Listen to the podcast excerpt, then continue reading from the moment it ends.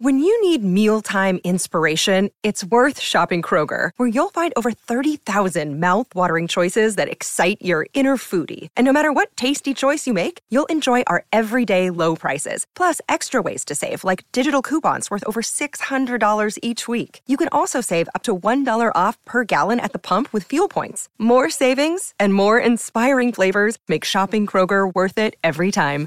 Kroger, fresh for everyone. Fuel restrictions apply. Another day is here, and you're ready for it. What to wear? Check. Breakfast, lunch, and dinner? Check.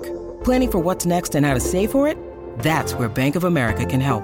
For your financial to-dos, Bank of America has experts ready to help get you closer to your goals. Get started at one of our local financial centers or 24-7 in our mobile banking app. Find a location near you at bankofamerica.com slash talk to us. What would you like the power to do?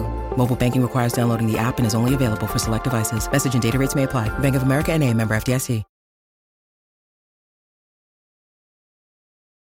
Who is the spy? In The Mandalorian Episode 7, Season 3, we got the episode titled The Spies, insinuating there are more than one spy, besides Elia Kane, of course, who has been posing as a New Republic worker feeding intelligence to Moff Gideon. I'm pretty sure we all saw this coming and we knew that she was shady. So, of course, that's spy number one. However, I believe there is a spy amongst the Mandalorians, and I have some ideas to share as to who they could be because I think there are a few. But the first, of course, and the one that I, I really think that this could be the spy, is, of course, the armorer. And let me explain. Maybe at the end of this, you're actually going to believe it too. She was very against Bo Katan, seeing as she is from a different clan and believes in taking her helmet off.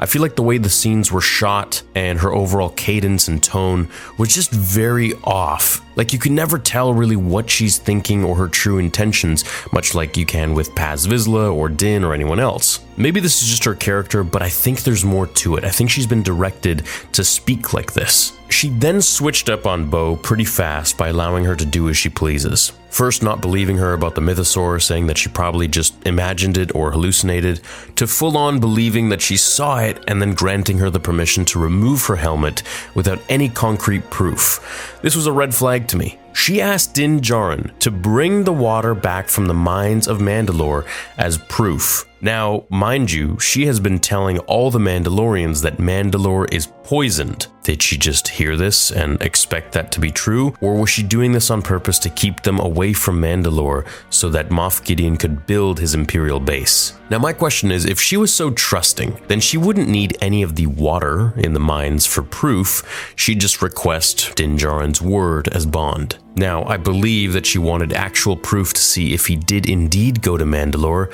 to maybe tell Moff Gideon that the time has come. The Mandalorians will start to go there and to prepare his defenses and return to the public eye. She then tells Bo to go gather all the Mandalorians that she can, and I'm sure she knew that Bo Katan's next move would be to make a home on Mandalore, bringing all the Mandalorians there to be wiped out. Now, the pirates probably played a hand in this too, and they worked for Moff Gideon and the Empire's scouts. I have a hard time believing that they weren't being fed by him, and they'd never bite the hand that feeds them, especially when that hand can destroy you. I think they worked with the armorer to get her out of the trap that Moff Gideon had planned for the Mandalorians.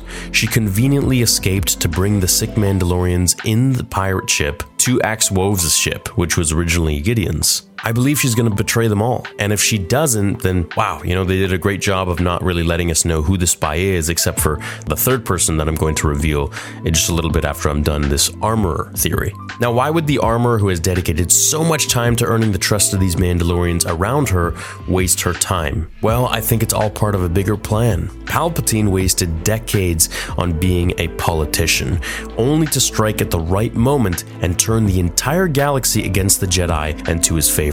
The armorer executed her plan perfectly to get as many Mandalorians in one place at the same time under Moff Gideon's control.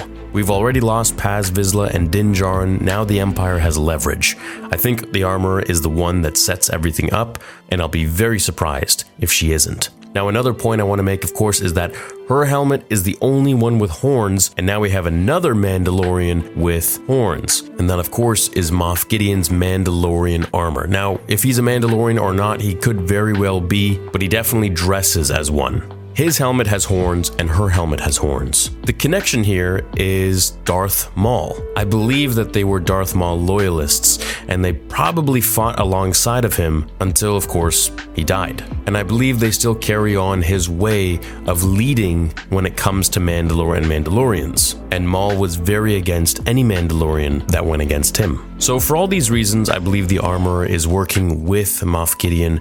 I think she has been working with him the entire time. And if she isn't, then I'm going to be really surprised. That's going to be a cool twist. But I'm going into the season finale of The Mandalorian with the thoughts that the armorer is the one that is betraying everybody. Now, the second possibility here is the obvious one, which is Axe Woves, and the not so obvious one, which is Koska Reeves. Now, I think Axe Woves is just too dead on the nose to be the spy. We would all imagine that he's the one to betray Bo Katan and the other Mandalorians simply because he's bashful and resents Bo. However, I think that's what Lucasfilm wants us to believe.